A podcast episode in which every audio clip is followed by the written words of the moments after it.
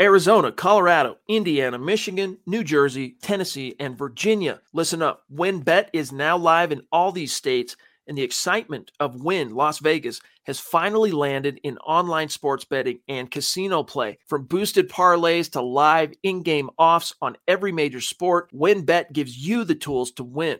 Sign up today for your risk-free $1,000 sports bet. Download the WynnBET app now or visit wynnbet.com to start winning. You are listening to Dove Valley Deep Divers with Erick Trickel. and Lance Sanderson. Ball comes out of the hands of Newton.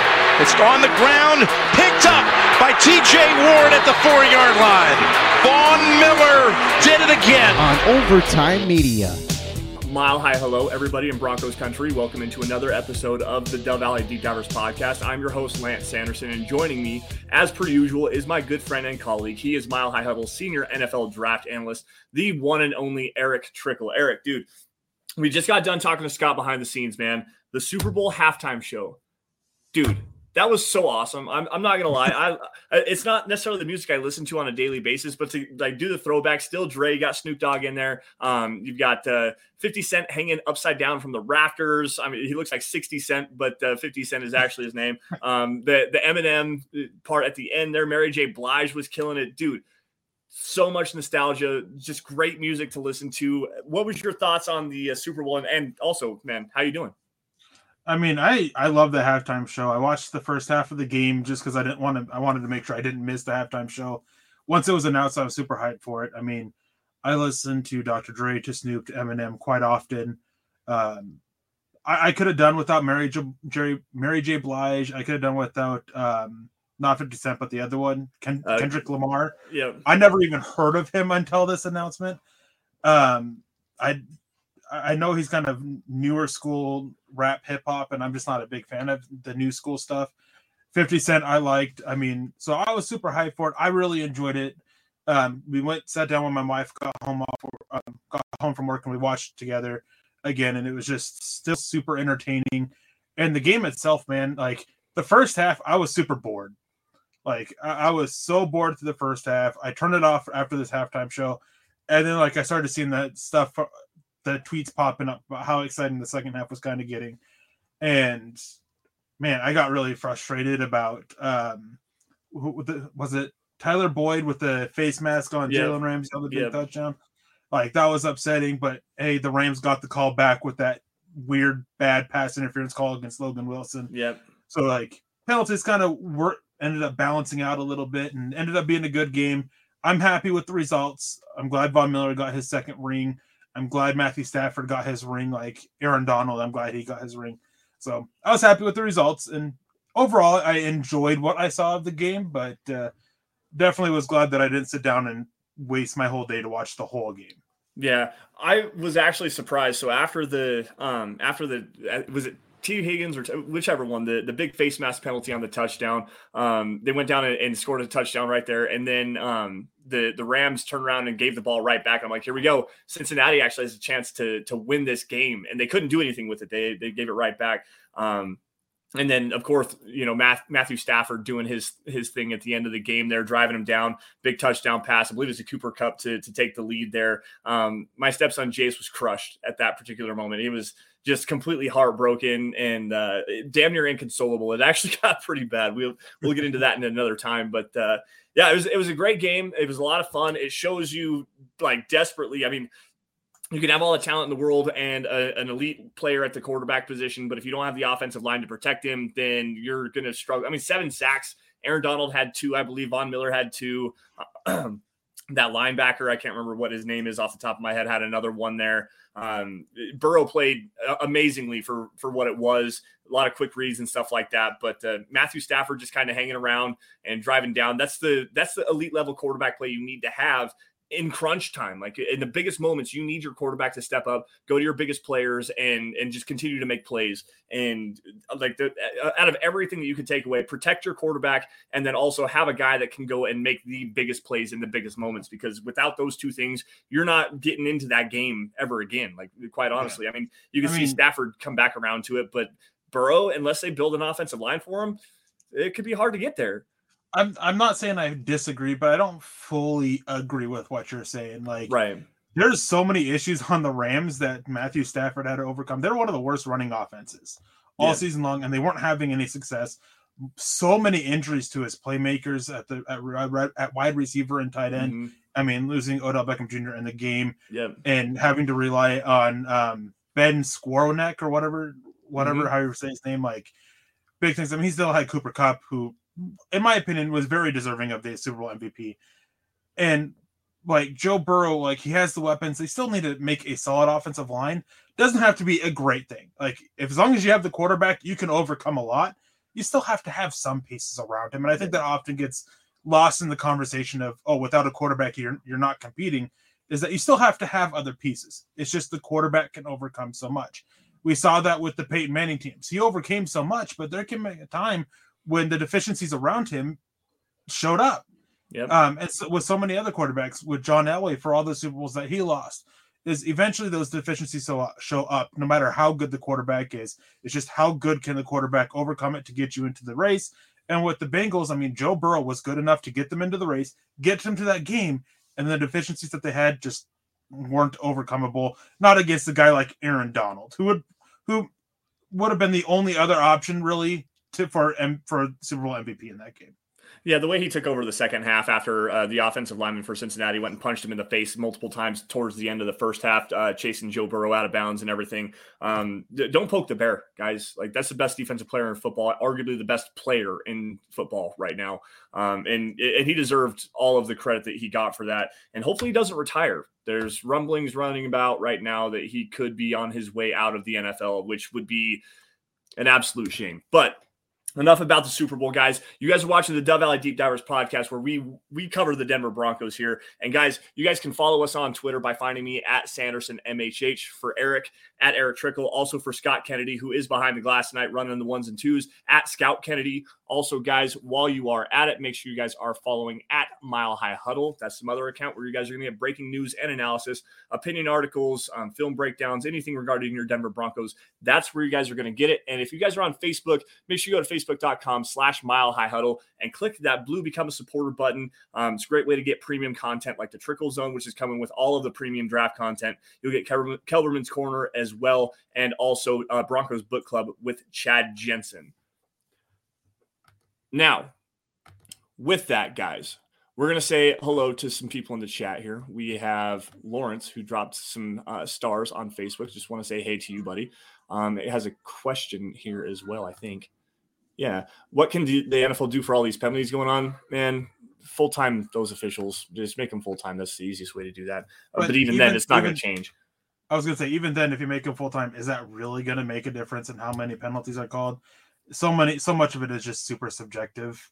Yeah, it, it really is. I mean, it, you got to imagine these guys are running 20 miles an hour plus. I mean, some of these guys 22, 23 miles an hour in full gear. Like, you know how fast this game happens? It's it's incredibly difficult to see all of these things and breaking it down slow by uh, slow motion play, but like frame by frame on every single play basis, you can see so much more. So uh, you got to give the guys at least a little bit of credit. Now, if it's egregious, then that's a completely different conversation. But, anyways, guys, uh, two weeks from I believe it's Tuesday is the start of the NFL scouting combine in uh, Indianapolis. So today we're going to be talking about defensive players. We're going to break down the defense this week. Next week we're going to break down the offensive side of the football. Um, talking about players specifically for um, uh, for the Denver Broncos, guys that kind of fit what, what the, the Broncos are going to be running this year, um, fitting some of the needs that the Broncos potentially have outside of the quarterback position, um, interior defensive linemen today, edge defenders, linebackers, um, cornerback as well. Maybe not so much the safeties. We'll get into that if we have some time, but uh, those are the four positions we're really going to take a look at.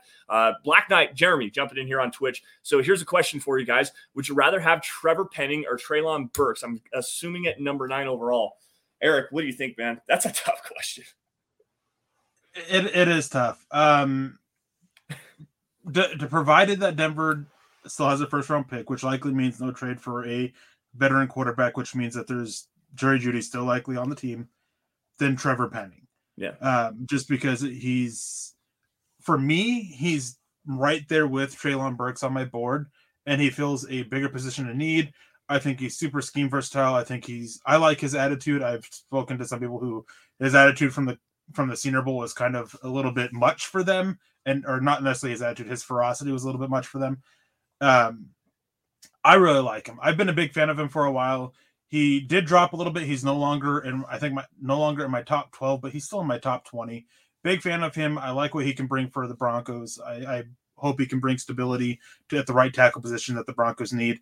And also Black Knight, I saw you also mentioned about the um, late night show from from us w- with Chad and working on it. Like, keep trying. It's something that I really want to do. I just doubt it'll ever happen.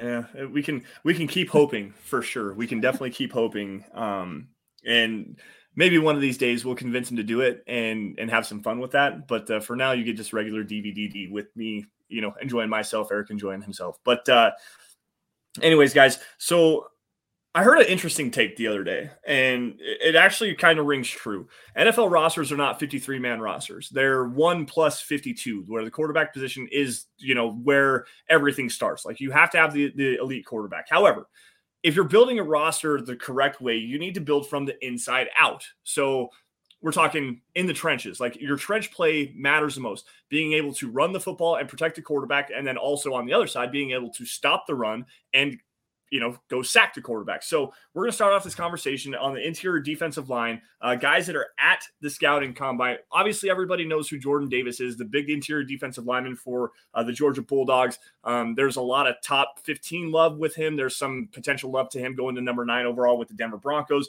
Um, kind of limited in what he's able to do, but uh, still at the same time, a very intriguing player. Erick, at the combine, what could you potentially look at him that could nail him down as a top 15 pick?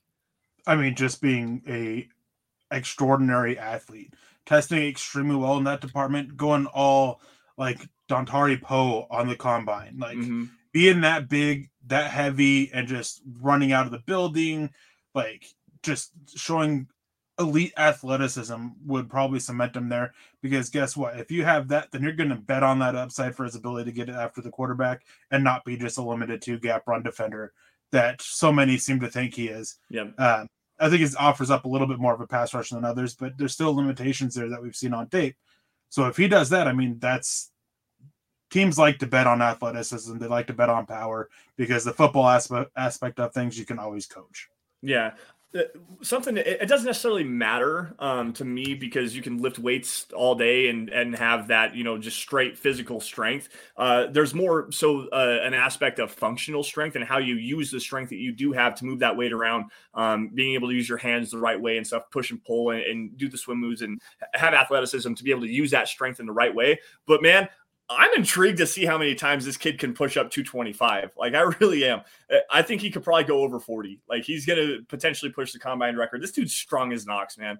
He's also what 380 some odd pounds or something like. He's huge. This guy's gigantic and you can see it on tape too. He does a really good job of getting underneath the people's uh, under, underneath uh, offensive linemen's pad levels. Uh, he works well against double teams. He pushes people back, and then he can rip and swipe, and then you know get after the passer and that kind of an aspect. So to see the uh, the amount of strength that he has, uh, just to put that into a number where it's 225 pounds, that's a lot, guys. Like if he's going to push up what 45 or 50 reps potentially, I'm curious to see if he's actually going to do it. Uh, Travis Weber jumping in here. Uh, good evening, Lance and Erick in Broncos country. How would you guys feel if Denver did keep the number nine pick and went corner again and drafted Ahmad Sauce Gardner from Cincinnati, since we could possibly be depleted in the defensive backs? Erick, what do you think on Sauce Gardner? I like Sauce Gardner. Um, if he's the top corner available, then I'd be fine with it. Um, I mean, you're looking at losing Kyle Fuller, Bryce Callahan, uh, Michael Ojemudia hasn't shown enough to bet on him. Ronald Darby has played one full season in his career. Patrick Surtain hopefully doesn't have that sophomore slump. Hopefully he's able to continue this upward trend. So it's a not only you're losing a couple guys, you're still unproven, you still have medical concerns. So yeah, adding another guy, even though he's another unproven aspect, adding another piece to this corner room is something that I think has to be done. Um, I think that they will look at trying to keep possibly one of Callahan or Fuller with more of a um, preference for Callahan. Um, but that still gives you medical concerns with it. So yeah, I'd be fine with it. I like Sauce Gardner quite a bit. He's not a top 10 player for me, but I mean, after you get at get past like the top few, it's just so clustered that where they are in like top 10, top 20 isn't a major big deal to me this year, not like other years. Yeah. Uh, to me, don't get me wrong, I love Sauce Gardner and the ability to have two press man cornerbacks on the outside in Pat Surtain and Sauce Gardner. Like that's that's great to have. Um, another thing, you also have Ronald Darby, who plays primarily on the outside anyways. So he may not be the best press man coverage corner, but he's a really good, just straight up man coverage corner. To me, I think that the versatility that you can get out of Patrick Surtain and putting him in the slot a little bit, it's not going to be the best with his change of direction ability because he doesn't necessarily have that very, very much. But the physicality that you have with him, if you want to run straight three good length cornerbacks that you that you have that could potentially play some press, Sauce Gardner would be a, a, a good pick there. Stingley as well. If you wanted to go Derek Stingley Jr. and bet on the, the injury upside and everything like that, you could definitely go in that direction. But Andrew Booth is a guy that really intrigues me. I think that there's some more versatility with him, and that would be the direction that I would go over uh, over either of Stingley or Sauce Gardner, and that's just my opinion. Yeah, with Stingley, you have a there's a lot of injury stuff going about him. I mean, multiple big time media people, Dane Brugler, Lance Zierlein, um, the guys over at the Draft Network, Daniel Jeremiah, um, Bucky Brooks, and multiple others have consistently hit on this topic of the injuries with Derek Stingley, mm-hmm. that when he's on the field, taking plays off, effort's not fully there, that to in rehab to come back from injuries, he wasn't like the most motivated person. So those are a lot of concerns for me. And it's not like um, I mentioned him on here before and those concerns and like the Caleb Farley the um, treatment from last year. Yep. Well, Caleb Farley, he was at least pushing himself to get back out there on the field, pushing himself um, in in rehab and stuff like that. And the concerns with Stingley is that's not the case. Right. So the injuries are similar there, but big difference. And this we have a picture of number 99 is Jordan Davis. We were just talking about him, and number 95 is Devonte Wyatt, who's got pretty good size for an interior defensive lineman, just to show how massive Jordan Davis is.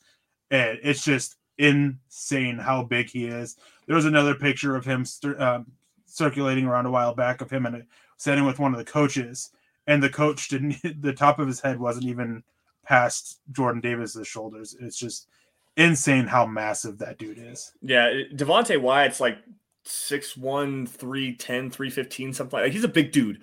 And Jordan Davis, for the people that weren't watching this live or listening after the fact or just listening on audio later, um, Jordan Davis is head and shoulders taller than Devonte Wyatt is. He's like 6'7, 360, 370, something like that. Just massive human being. And there's not an ounce of fat on him. It's almost like looking at Aaron Donald, but six foot eight. Like just completely ripped. This guy's a monster. It's it's crazy to think about that. Um and Devonte Devonte Wyatt six three. Scott coming in after the fact. Devonte Wyatt is six foot three, and Jordan Davis is standing head and shoulders over the top of him in that picture. It's just wild how big that guy is. Now, getting back to it all here, a couple of other interesting names. Obviously, you have both of the Alabama guys that are going to be at the at the combine in Phidarian Mathis and LaBryan Ray. Um, you also have Perrion Winfrey, who we took in a mock draft a couple of weeks ago. Uh, another guy. give me give me Perrion Winfrey. I would take him on this Broncos team. Like, mm-hmm.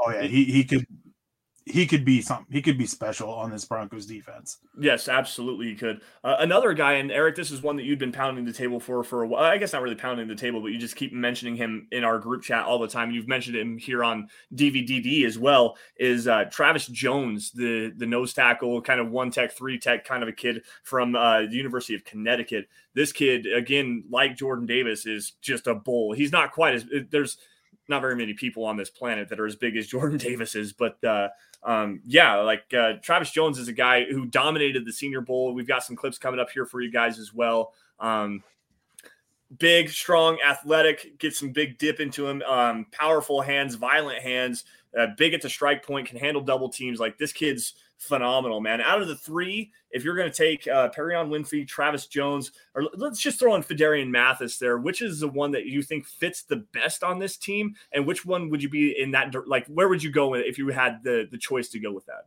Uh, Travis Jones and Perrion Winfrey. I mean, um, Perrion Winfrey and Travis Jones are two very different style defensive linemen. Um, Phidarian Mathis is somewhere kind of in between the two. Jordan Davis is just an really just an inside guy. I think Travis Jones has a little bit more versatility to play along the line. Um, not the most versatile. He's still he's like six three, um, 330 ish, somewhere around there off the top of my head. So he's got a he's got good size, he's got good strength, he's really athletic for his size, can get after can push the pocket and has some moves to get after the quarterback. And I trust him in those regards a little bit more than Jordan Davis. But Perrion Winfrey, if you're looking for a standard four eye, four technique, five technique, like there you go. And he's a guy who, if he's not getting after the quarterback, he's going to be patient. He's going to watch the quarterback's eyes, and he's going to go for the batted pass at the line of scrimmage. He's really improved in his technique. Last year, during the 2020 season, uh, I didn't wasn't a big fan of Perrion Winfrey. I was really low on him, and he just he took a huge step forward this year. Far more consistent with his technique, far more consistent against the run, and just being able to allowing him to shoot gaps and get after the quarterback, create problems in the backfield. Like pairing him opposite of Dre'Mont Jones, even if he's coming in as a depth piece behind Shelby Harris for this year, like I would be all I, would be all over that. Like Denver use, needs a piece like that. Yeah, and uh, shout out to Peter Middleton there. He's talking about taking a right tackle in the first round, cornerback and edge defender in the second round. And if the Broncos don't go and use that ammunition to go and get like Aaron Rodgers or Russell Wilson or something like that, um, I'd be all about that. Fill those needs, fill those needs because those are probably the three biggest needs that this team has almost in order. Like I think edge defender is probably a bigger need in my opinion. Um, you can go.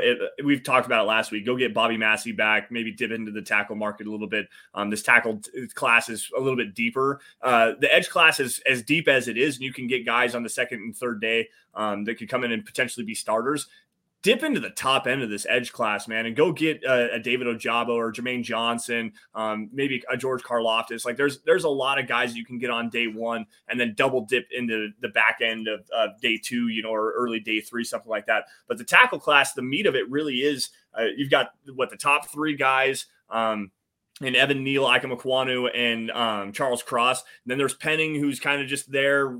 Bernhard Raimann, who's uh, you know tail end of the first round guy. But the meat of it, you got Max Mitchell, you've got Braxton Jones in there uh, on day two. Um, there's a, another couple of guys that are escaping me off the top of my head right now. Um, but uh, you can go get a starter at right tackle uh, on day two for sure. So to me, go edge first and then go with uh, with right tackle cornerback. Uh, Michael jumping in here with a massive stars donation. Wow. Holy cow, Michael. Thank you so much, buddy. Uh, good evening, Lance and Erick on the Dove Valley Deep Divers. Uh, good evening, Broncos country and Scott. Go Broncos from Tucson, Arizona for life. And as always, Michael, we definitely appreciate all of your support, man. Thank you. Uh, let's see, where are we at here?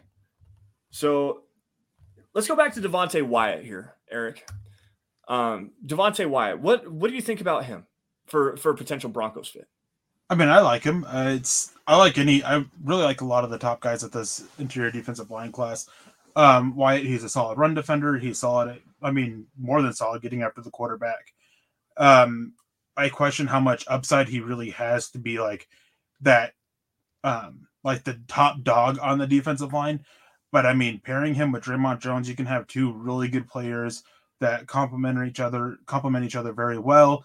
And if you can get a big piece in the middle, um, a guy like somebody a little bit later on, um, John Ridgeway or something like that, to fill the middle and help them on the outside a little bit, help those four I five techniques, then Wyatt could be a really good piece in this defensive front. Again, shooting one gap or even playing gap and a half is something that Wyatt can do very well. Yeah, and it sounds like Ejiro Evero wants to bring in kind of a similar scheme, that one and a half gap, um, sticking with a three-four base, going obviously nickel a lot here. Um, going to be very multiple on the front side of the defense. Um, sounds like he wants to bring some more pressure. So having some guys that can one gap and be penetrators, Wyatt actually fits that role re- really well. Um, I haven't really broken down John Ridgeway yet, but it sounds like he's another guy that can really get after the passer as far as a one gap interior penetrator. So uh, he Gary, he did a lot in he did a lot in college. Um, just how he won, I just don't think is the most is the easiest to translate to the NFL. So I question how consistent he can get after the quarterback in the NFL. I still think he offers up some potential there and some solid and some pretty good run defense. But I mean, there's a reason why he's being talked about as an early day three or late day two option compared to these other big interior defensive linemen, these zero techs like Travis Jones and um, Jordan Davis. Ridgeway just isn't. He's just not going to be as good of an athlete as those guys are. Right, absolutely. And I, like I said, I haven't really broken him down, but what the little bit that I have seen with him, you can definitely tell the athleticism with Wyatt, with um, with Travis Jones, um, even Phidarian Mathis, who isn't necessarily the greatest athlete, is probably a little bit better suited for that than John Ridgeway. But there's a lot of technical aspects that I like with John Ridgeway that you can actually work with, and he has the, the ability to grow and mold. He's still a little bit raw on the inside, so that's a guy that I really like. Probably early day three, if you can get him uh, somewhere just inside the top 100, then you could you probably got a, a pretty decent player. Uh, shout out to Gary who had a comment up talking about the edge depth. Want to give him a shout out really fast, and then Travis jumping in here. Travis Weber on Facebook. Uh, I like the Mocs taking Utah linebacker Devin Lloyd, who played both inside and edge in college. Uh, I'm going to jump this off really fast. I do like Devin Lloyd. Uh, the the tape is hard to not like. I'm with Nick Kendall on this one though, and Erick, I think you are as well. So it, it, correct me if I'm wrong here. Linebacker that high is just a little rich for me, um, especially with guys like Lloyd, where you're not necessarily necessarily sure the role that he's going to have. I think you do play him off the ball in this defense and use that athleticism. He's decent in coverage. He's still got some room to grow there, but at nine overall, you're looking for like a Ray Lewis type or eh, like Devin White or a um I, I don't want to I mean, say Devin, Devin Bush, but Devin White's not a good option. Well, Devin White's been pretty bad. I mean, you want if you're getting Fred Warner, yeah, yeah, and yeah, you take that top ten. That I'm just not sure Devin Lloyd is Fred Warner. Um, I like Devin a lot. He's my top linebacker, and for me, he's still a top ten player in this draft. It's just the value of his position because he's just he's just going to be an off-ball linebacker in the NFL. He's not going to play off the edge. He may blitz from the inside, but yeah, he's just going to be off-ball. Um, he's good in coverage. Um, you uh, with most linebackers, you don't want him caught in the slot against the slot receiver. I mean, otherwise you're going to have a bad day. But, well, I mean, look at look at what happened in the Rose Bowl with the yeah. uh, Jaxon Smith-Njigba. Yeah, I mean, and that's exactly the point. I mean, it's the case with any linebacker. He's smart. He's instinctive. He's got good sideline to sideline range.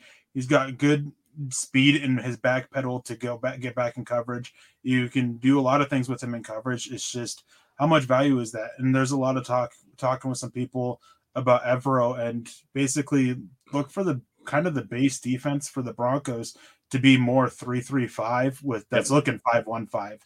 And so they want a good athlete at it. And it sounds like that they're just pushing for Baron Browning to kind of be the linebacker.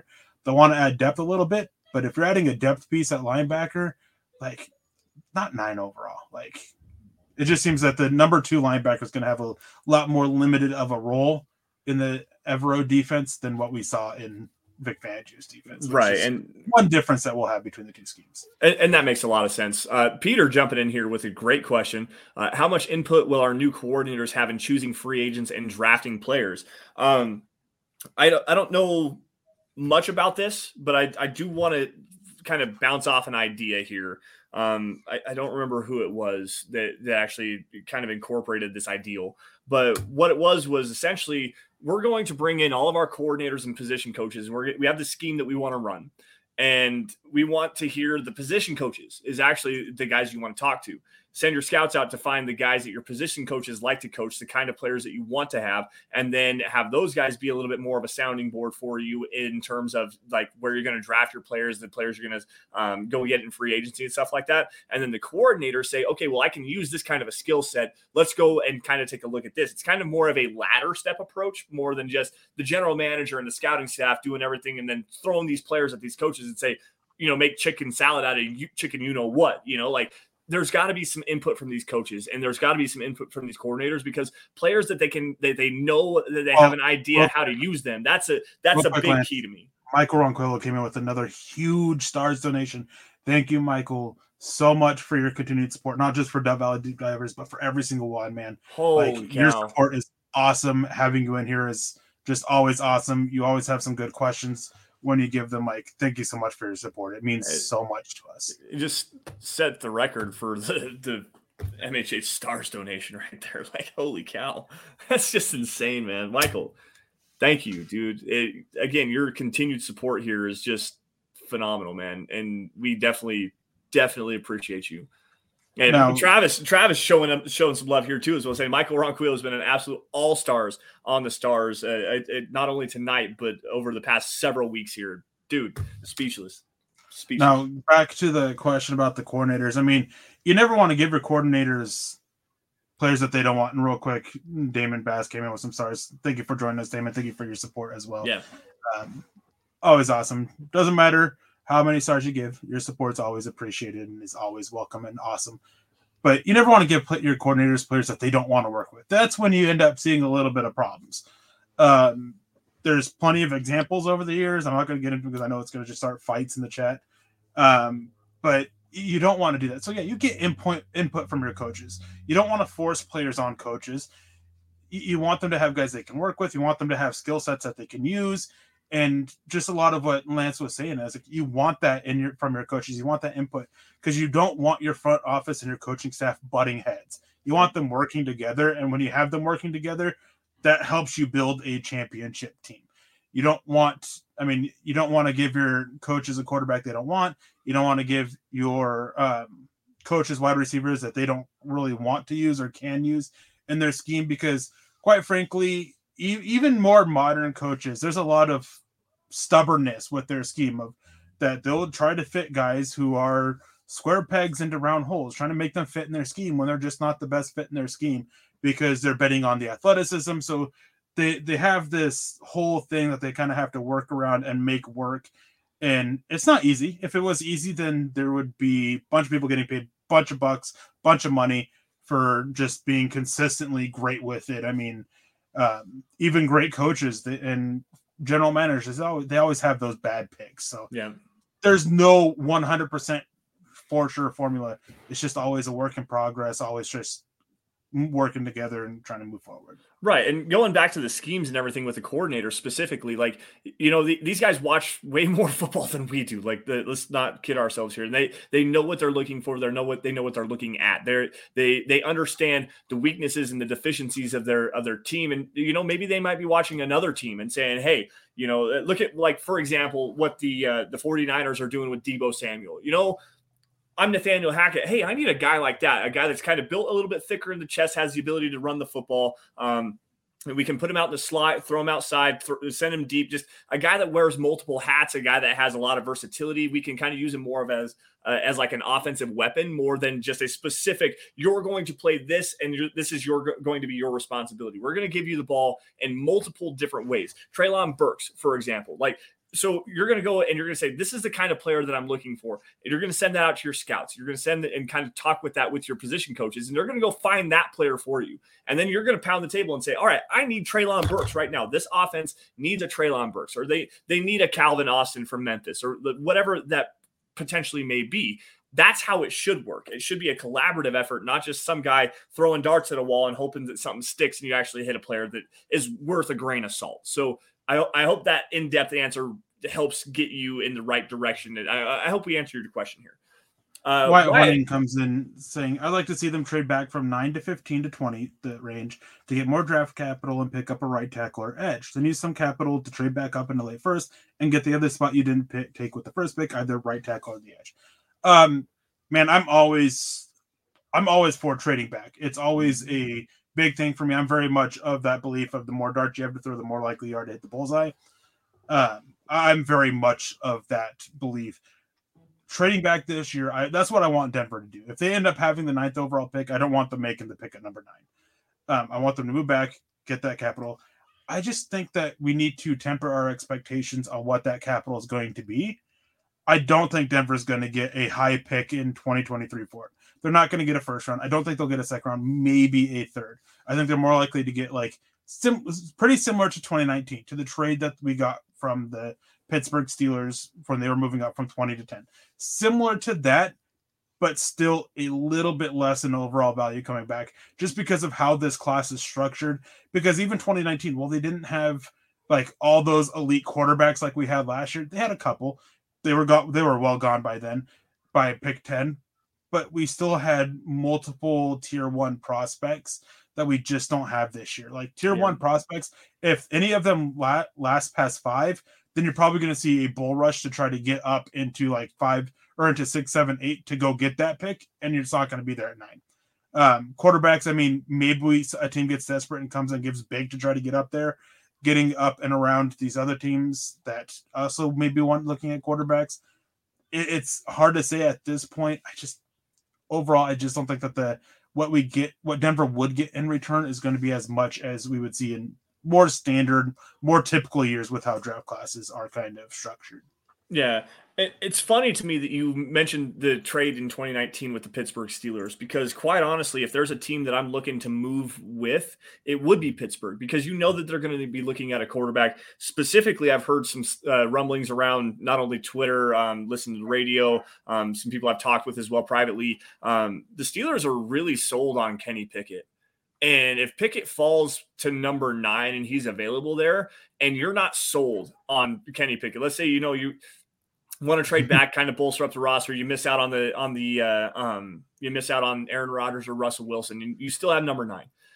And Kenny Pickett's not your guy trading back with Pittsburgh actually makes a lot of sense. You already have the the rapport there. Well, I guess not really with with George Paton, It'd be more so with John Elway, but still, the, the idea still remains the same. You go and and take Pittsburgh for what they're worth. Hopefully, they give up a first round pick for next year. Let them come up and get a quarterback, and then you double down on quarterback in 2023, and you now have two first round picks in 2023. I, I think you'll probably get a pair of a, a first and maybe a third out of Pittsburgh for that. Um, so you can potentially move uh, two first, two thirds, move into the top five, and go get a CJ Stroud if if you can potentially get to number one or whatever, like whatever you got to do to go and get a quarterback in 2023 in a better class, or at least what looks like a better class at this point. I'm all about that, but to me, I don't think the Broncos are picking at nine regardless. It, whether they they miss out on Rodgers or not, they're they're not picking at nine. I, I would almost I would almost put money on that they're not going to pick at nine this year. I really would. Yeah, I mean, if if they don't get Rodgers, they don't get Wilson, they don't get any of those quarterbacks. I think that they're using it to move down, um, get those extra picks because we know George Paton. He's very much of the philosophy of the more picks you have, the more darts you have to throw, the better the chances are. Um, uh, and so, sorry, uh, Travis jumping in here. Lance, the offensive lineman from Utah, you was thinking of last week. Was it Nick Ford? No. Um, I, still cannot remember his name. Uh, Eric, go ahead and, and take it for a second. Let me look it up really fast. I'll, I'll, I'll come back to you on that. Um, but I mean, who it is, it's always questionable because the thing is, is the, the question is, is Pittsburgh really that enamored with Kenny Pickett? Um, there's been so much going around about Malik Willis with them. Um, I mean, it's the same thing with the Carolina Panthers. I mean, there's been a lot there with Kenny Pickett. There's been a lot there with Matt Corral. There's been a lot there with Malik Willis. And so it's it's hard to say just because a team that's picking what where's Pittsburgh picking six, 17, 18, something like that somewhere. I'm not sure off the top of my head. Um, so just because they're they're looking at Kenny Pickett doesn't mean he'll be there. I I believe that two quarterbacks will go in the top ten, and uh, if you want them, you're gonna have to give up or and give up a lot. And I think that would be a mistake. And I think teams kind of feel the same way, which could keep that from happening. So it's just a they're picking at Pittsburgh's picking at twenty. Um, so it's just a uh, it's rough at this point to say which what's obviously what's going to happen. You draft, you never know. But um, I mean, Pittsburgh, yeah, they're one team to look at. Another team that you could possibly be looking at is um, Washington. They seem to be really set on getting going after quarterback this year.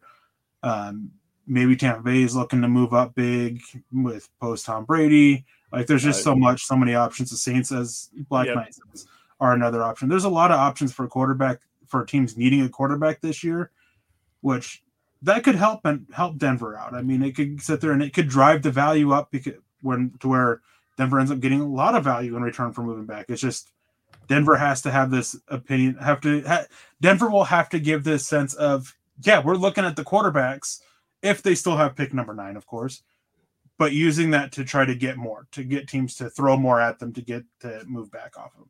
Casey Nickel came in with a $20 donation. Thank you, Casey. We appreciate that. Um, as always, all the support from everybody is always appreciative. Um, we're always appreciative. Uh, everyone is dogging on this quarterback class. It is merited. However, it is going to be very interesting to see how this class plays out three years from now. It'd be hilarious to see, see it turn out to be a solid quarterback group, Broncos for life yeah, I mean, it's all what you were doing is we're just kind of what we know of, of, them as prospects and kind of projecting them. And the projection of prospects is always where things get iffy. I mean, that's why you see guys who were people dubbed stars, um, like will be stars in the NFL, end up busting just because one thing or another always happens to it. With how this class is, it wouldn't be surprising if one of these quarterbacks ends up as a long term starter quarterback. Um, and a couple others, I believe, will hang around the NFL for multiple years. Yeah. Um, there is a chance that three of them end up being great quarterbacks, great starters. It's just unlikely to happen. Typically, you only get one or two great starters at most out of a class, and the rest of them are either out of the league within a few years or are basically backups. Yeah, it's it's interesting because everyone's like, "Oh, these guys have the potential to be starters in the NFL," and they like the the, the but that's the rub. Like, do they actually have potential to be quality starters in the NFL? Or are we talking about guys like Blaine Gabbert, you know, Nick Foles, or hell, even Drew Lock? I'm going to say his name. Like, they have the opportunity to be a starter in the NFL, but are they actually going to be long-term quality starters? And that's it. That's the difference. And it's going to be interesting. And like you said, it's going to be interesting to see how this plays out three years from now. Because go back to um, was it 2017? I believe is what it was. Um, Deshaun Watson. You had M- Mitchell Trubisky, uh, Patrick Mahomes. Everyone's like, there's a lot of question marks about these guys. There's a lot of talent here, and there's a couple of guys that could potentially turn into be, you know, uh, quality starters this class isn't like that. Uh, there's some comparisons you can draw some lines. There's there's a lot of stuff that you can like. Um, Malik Willis specifically, Matt Corral as well. But uh, like, are they actually going to turn out to be Patrick Mahomes, who's the best quarterback in the NFL, or Deshaun Watson, who, despite all of his legal troubles, is one of the best quarterbacks in the league? Like, that's just quite honestly, nobody saw that happening. And in, to case in point on this, I believe uh, Mahomes was taken after a huge trade up by the Chiefs at number 10, and Deshaun Watson fell to number 15 overall. Like, that's the area these quarterbacks is, are likely going to be go because there are so many question marks about those guys translating to the NFL based on the air raid offense that you had at, at Texas Tech and the the quick one reads, a heavy screen play uh, that you got out of Dabo Swinney and um, uh, Deshaun Watson at Clemson. Like, there's not anything concrete that you can build on with the tools that these guys have this year to make them like project as quality starters. So that's the conversation, and that's trying to figure out the the finite the finite details in the context of this quarterback class that is so difficult to kind of navigate, especially this year.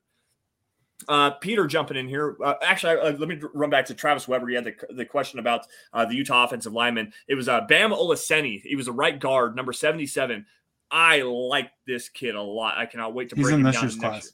I- Is he in this year's class? I Mhm. thought that he uh, wasn't He to. was really impressive at the collegiate bowl. Yeah, I like believe is what it was. yeah, like dude, dude moves. He's got some power to him too. I like him a lot. Uh, Peter jumping in here. Uh, third day defensive prospects that you would love the Broncos to get. So let's go into the next part of this conversation because we've gone 40 minutes and only broken down the interior defensive lineman. Um, edge defenders here, Eric. Let's get to specific quick ones here. Um, Well, real Jeff- quick, let's grab this so we can okay, go back to that get off the quarterbacks. Casey Niff came out with a ten dollar donation. Josh Allen was a prospect in the draft, but is it just me, or does Kenny Pickett feel like a Josh Allen in the sense of being tall, big, strong, and cold weather quarterback? Um, it's just you. Um, Kenny Pickett, he's not a cold weather quarterback. I mean, he in bad weather at Pittsburgh, he didn't play so well. Um, he's not that strong. He's got small hands. He's not big like not in the same aspect Josh Allen is. He's nowhere near the athlete Josh Allen is. And with Josh Allen, I mean, a lot of us questioned what he was able to do as a quarterback, but he brought enough as an athlete to sit there and just roll with that and just let him run the ball and do these other things. Well, he worked on his mechanics and the other issues. You don't have that with Kenny Pickett. Um, dude's fumbled like 5,000 times in his eight year career or however long he's been. I mean, he's been really, he was really bad throughout the majority of his career to his last year. I mean, he finally settled down and it was a really good year, but still a lot of issues holding on to the ball. I mean, it's just there, there's a lot, there's a lot of comparisons maybe with quarterbacks. This is one that I just, I don't see it. I, I don't see anything close to Josh Allen with Kenny Pickett. There's no class in this, no quarterback in this class that's close to that Josh Allen like as um, prospect. no, Um, Kenny Pickett. I mean, if you want the comparison for him, Teddy Two Gloves. I mean, there it is. Like that's your Yeah. Kenny Pickett comparison. boring. Uh, It's it's bad because it's more athletic but boring. Teddy uh, Teddy Bridgewater. It really is. Um. Anyway, so back to it here. Uh, edge defenders.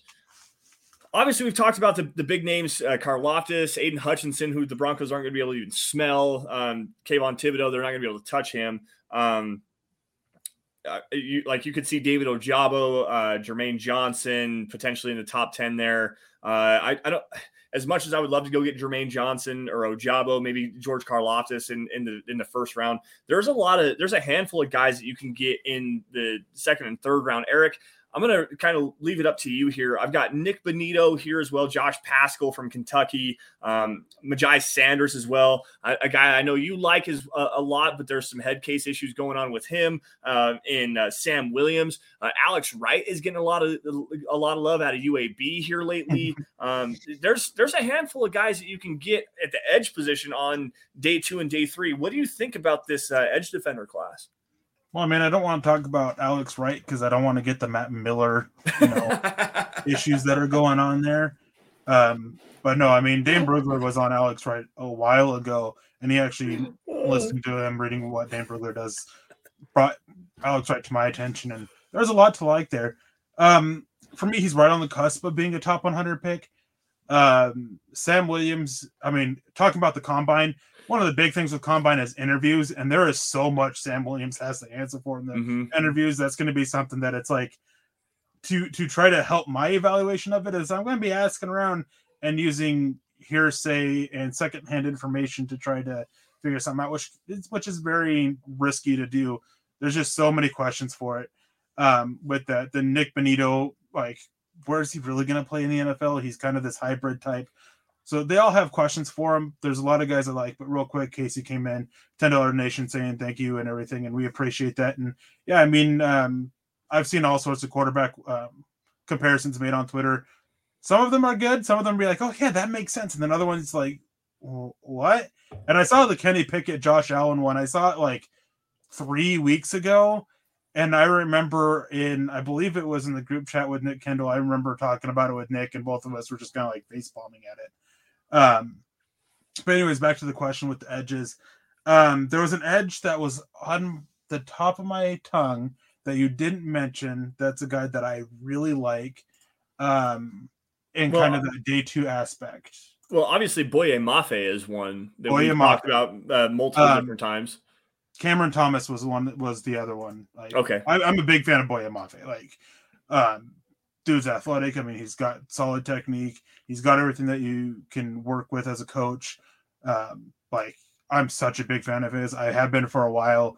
I was I remember I was watching a different defensive lineman or linebacker on Minnesota, and I just I ended up having to watch the same games over because I just kept focusing in on Boye Mafe. Um, and then Cameron Thomas, like I'm a huge fan of his coming out of um, San Diego State. Yeah, I he, I think it's San Diego State. I always get him, and I believe, um, and him, not Logan Hall. Um, um yeah, he's San Diego State because Cade Hall is um, San Jose State. And San Jose Hall State, yeah. Um, so San Diego State for Cameron Thomas. I mean, he just dominated his comp, whoever he faced against. Like, if you're an offensive tackle and you're playing San Diego State, I mean, you're just were just in for a bad day. Like, it didn't matter. Like, he was just going to just go out there, beat away at you, get after the quarterback, make plays in the backfield. I think that he's got a lot, lot of upside. I think he's one of those of the high end edge rushers. He's the one that really seems to be flying under the radar, in my opinion.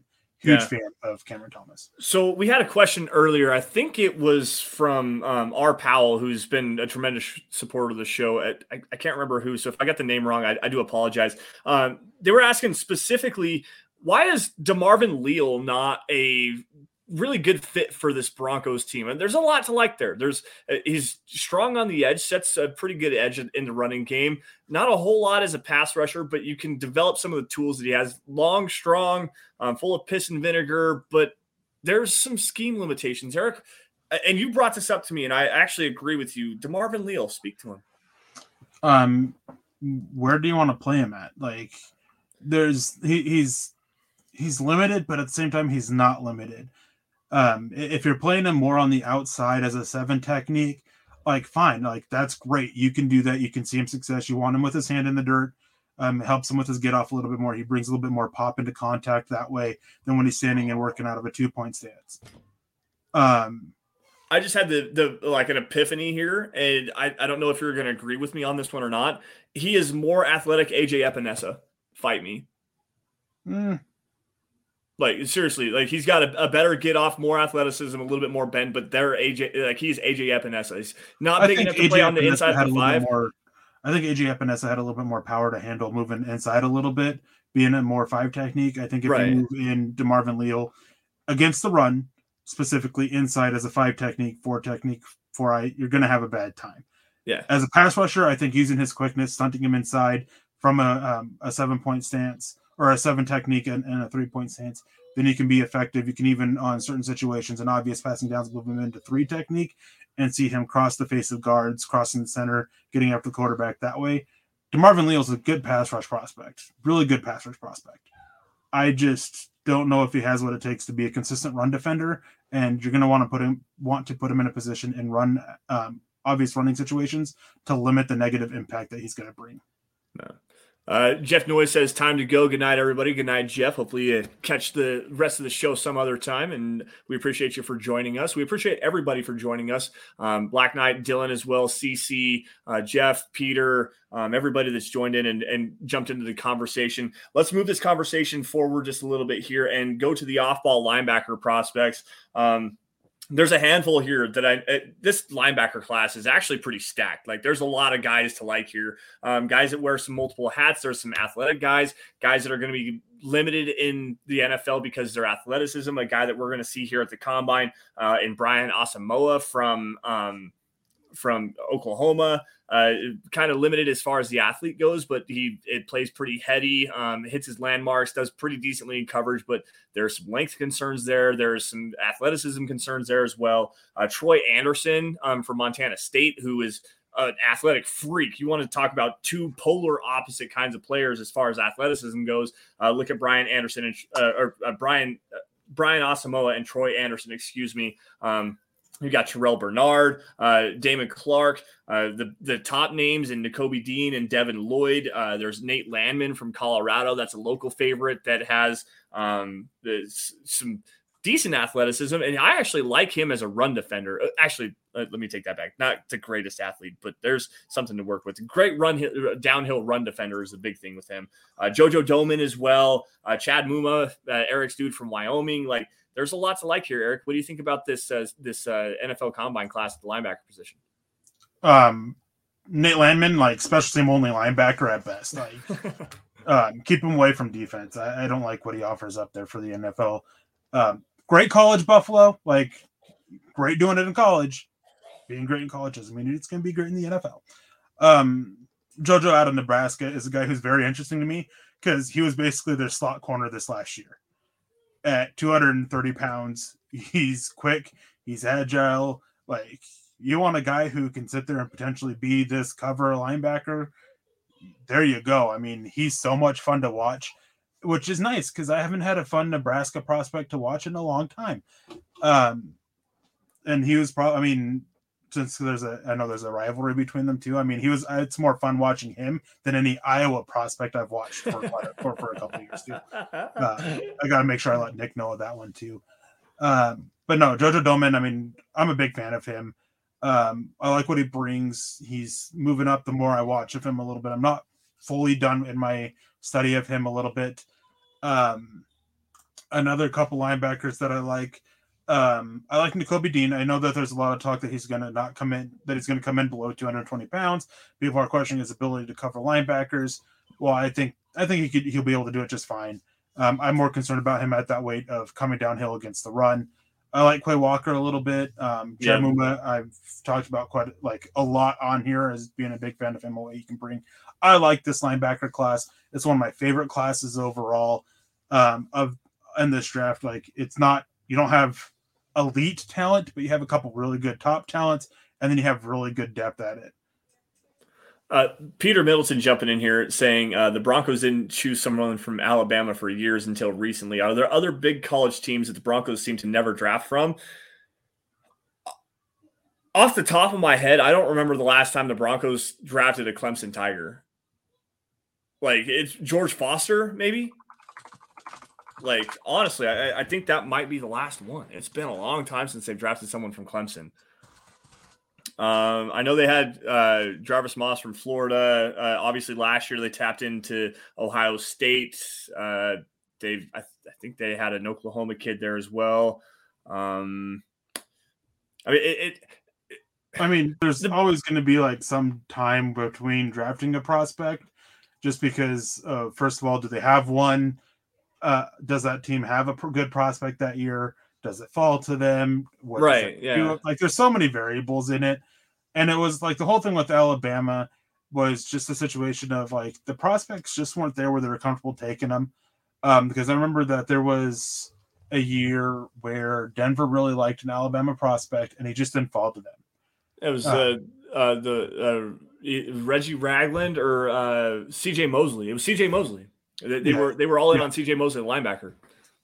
Yeah, there's a there's there's a few of them. I mean, it's been a while since they've drafted um, from multiple schools because I mean, well over hundred schools, hundred colleges yeah. putting prospects forward, and you have maybe at most roughly 10 picks. Sometimes you can get a little bit closer to 15, um, but that's just very rare.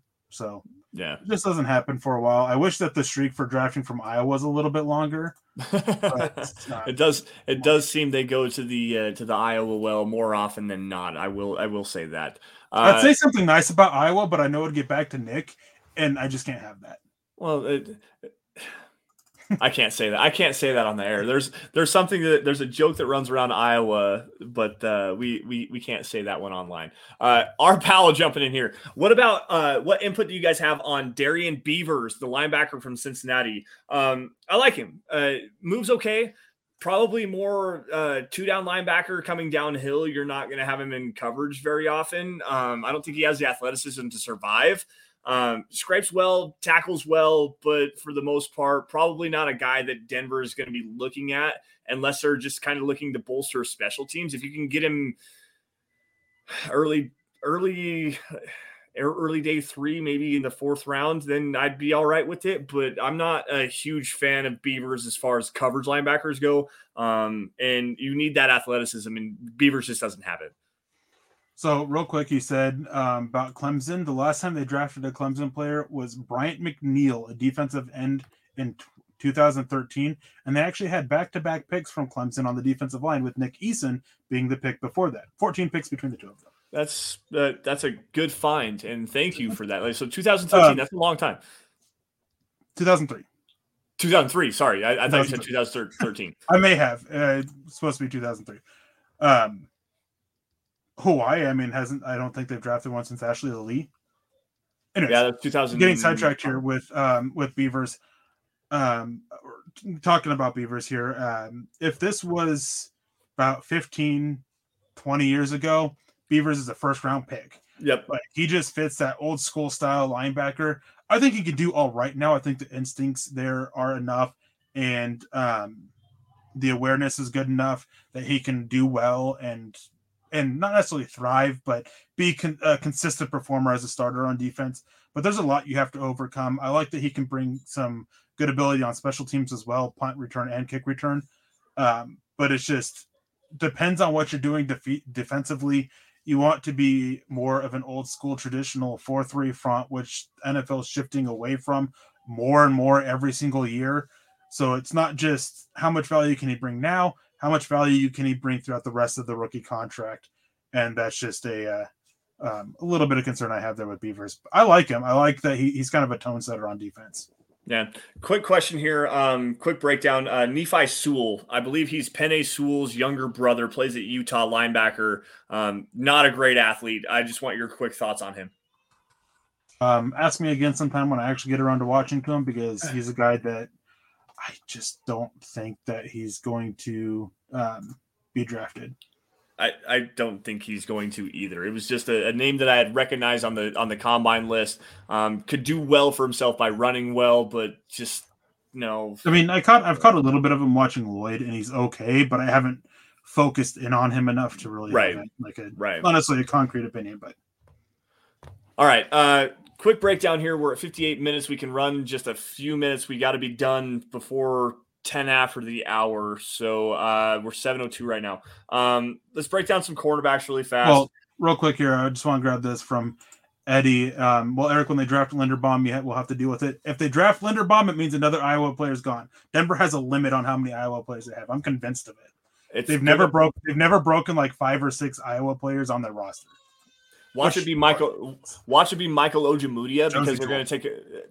Yeah, yeah, yeah. He is he is a free agent. That's true. but um, you, um, Dino actually asked, "What are your thoughts on drafting OL in the first round?" I like Linderbaum and Cross.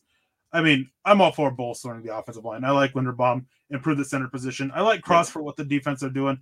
I was watching a Cross game earlier, and ooh, it was rough. And it was one that's like, if you have Cross as offensive tackle one, that's a game that you probably should look at, and not necessarily reevaluate reevaluate your full opinion on him, but just like it, it, was a rough showing from Charlie Cross. That really shows all these issues he has handling strength, handling power. Um, because I don't, I've never thought he was the strongest. He's just really good athlete, and he just was a really iffy with his reads, lack of effort when he was moving to the outside too. Really poor attempts climbing to this, like, like a lot of issues from Charlie Cross. One of the biggest things with Charlie Cross um, is I hate to call a, a guy that's going to be like going to play professional football soft but you want to talk about a player that plays soft. He doesn't look for contact running down the field. He's not the best run run blocker. In pass protection, he like if you get a good bull rush against him, he backs off. He, he doesn't have the great technique to deal with. Like he doesn't drop his ass and anchor. Like there are some things about Charles Cross. Like there's a lot of talent there. There's a lot of athleticism. He does really well as far as his hand placement and stuff goes. But man, like I don't want to call him soft because that's not that's not like it's it's like calling a player a bum. Like you don't want to say that to their face. But damn it, Charles Cross has issues there for sure as far as playing with elite physicality. Let's just put it that way because he's not a physical player. He's just not. He's a finesse player. He likes to move out in space and kind of just pitter pat and stuff like that. He's not a guy to go stuff his nose into your chest plate and drive you into the ground. You never see those blocks with him. You just never do. And that yeah. to me is an issue yeah, there was one play against in this game. Um, I can't remember off the top of my head what team they were playing, but he dealt with a speed to power conversion from a um, defensive lineman that landed a really strong punch on him. And it was like in a video game when you stun somebody in a fight and they're just kind of standing there. Like it was a good five seconds of cross not moving, not reacting, not doing anything. And by the time he reacted, the quarterback was already in the move, having to escape from the pressure. Like it was, it was rough. Yeah. Like I said, there, there's a lot of athleticism, a lot of tools to work with with Cross, but I'm not sure that I'd put him in the top 10. I, I really don't. Like, just because I, I see those physicality issues with him, and there's it's it, it's something to me. Like, it, it, really is something to me. Like, I, I like him. I like him as far as pass protection, his footwork, his athleticism goes. There's that physicality. You have to be willing to go and hit somebody in this game, especially at the NFL level, because if you don't, you're going to be Andre Dillard. Like I, I, think that's your comparison for him, right? Andre Dillard. Mm-hmm. Like like, and he is not good, not good. So, I think he's more athletic and more technical sound than Andre Dillard, but I honestly I think that he has more issues with with strength and power than Andre Dillard did. Yeah. Yep. Uh damn, I wanted to get into these cornerbacks. Um quickly, Erick, we've talked about Sauce, we've talked about um, all the top guys, Booth, uh, Roger McCreary, we haven't got into yet today, but it's probably going to be out of the Broncos range unless they want to trade back. Um, a couple of uh, day two guys that you like, and then we'll wrap this up and get out of here. Um, I really like Martin Emerson. The more I've watched of him out of Mississippi State, I believe off the top yep. of my head. Yep. Um, but I mean, we talked about him a, a lot a couple weeks ago when we did the mock draft. Marcus Jones out of Houston. I'm really intrigued to see how big he measures at the combine. Um, there's been a lot of chatter that he's not going to crack 5'7, 180, 170. Like, there's a lot of talk about him being even smaller than uh, a lot of people believe. Um, so I'm kind of curious about that. I mean, I just love what he can bring as a playmaker in the secondary and um, as a returner. And I love the fact that despite he's small, he doesn't play to his size. He plays much bigger than he is. Mm-hmm. It's just you're gonna have to be very cautious about who you get him mixed up against or matched up against. Um, Kyler Gordon out of Washington's all right. Um, I like Coby Bryant. Um, Dino kind of just mentioned him from Cincinnati. Um, there's another corner that I like quite a bit too. Uh, Um, CC jumping in here with uh, Tariq Woolen from UTSA. Um, long, strong, physical, decent mover. I, I like He's him. fast, Very the most- fast. most fluid. Um, could definitely handle a little bit of uh, issues of, of power at the point of attack and um, I, how I um, do. issue, issues with contact through out routes from wide receivers that kind of want to bully him a little bit. Um, so he, he- he's he's a good runner, but uh, there's some other stuff that you kind of got to work on with him. So there's two guys, and I don't know much about him. I know that one of them actually had a pretty decent Senior Bowl, and another one is, um, I believe, he's the only Division two defensive player. Well, I, I, where did I see that? I think he's a. It, I know he's Division two. He might be the, one of the only Division two players that was actually uh, invited to the combine. Um, Josh Williams from Fayetteville State, and then Sam Webb from uh, Missouri Western State University. Uh, two small school guys that have a potential to be um, big risers at the combine this is an opportunity for them to show their athleticism, um, obviously get measured and just be put up side by side with some of the big boys. So those are some names to watch. Like quite on, I know I know Josh Williams is actually getting some like third and fourth round love. Like he might actually be a top 100 pick from the sound of it. Yeah, he's been getting a lot of a lot of hype. I guess he showed up really well at the um, HBCU um, combine that they had, um, and uh, I he showed up to Senior Bowl. Yeah, he was he was One at the one Senior of- Bowl. Yeah, He he at, showed he up at there the and, Bowl. um, there was a lot of positive chatter about him coming out of it. Haven't been able to watch him when you get to small schools like that. Like finding getting the ability to watch some of their games gets really rough. Um, so I haven't really watched him or Sam Webb. Yeah, I haven't got a chance, obviously, to see either of those guys yet, but I'm intrigued. I am intrigued. Um, there was a lot of chatter about Sam Webb that I was just trying to find out who he was. Um, so maybe day three guy, potentially undrafted guy, but uh, yeah, I mean, it's going to be interesting to see how this combine all shakes out. But anyways, with that, guys, we definitely got to get out of here. Uh, thank you all for joining us on the Dove Valley Deep Divers podcast, and thank you again, Michael, for your continued love and support and everything that you do. We definitely appreciate you all for showing up here tonight. Uh, you guys can find us on Twitter by following me at Sanderson MHH for Erick at Erick Trickel. Also, shout out to Scott Kennedy behind the scenes uh, at Scout Kennedy. Um, folks, while you're at it, uh, at DVDD underscore pod, you're going to find out what we're talking about every single week on the Dove Valley Deep Divers. You also have at Mile High Huddle, where you're going to get breaking news and analysis on your Denver Broncos uh, film breakdowns, opinion articles, all of our draft content is going to go up there. Uh, we're going to be getting you individualized scouting reports coming here probably towards the end of the month. We'll get started rolling all of those out on our top 100 players between me and Erick. So uh, make sure you guys are following at Mile High Huddle for all of that. Uh, Facebook users go to facebook.com slash mile high huddle. Click that blue become a supporter button so you can get the Trickel Zone every Saturday. You can also get Kelberman's Corner and Broncos Book Club with Chad Jensen.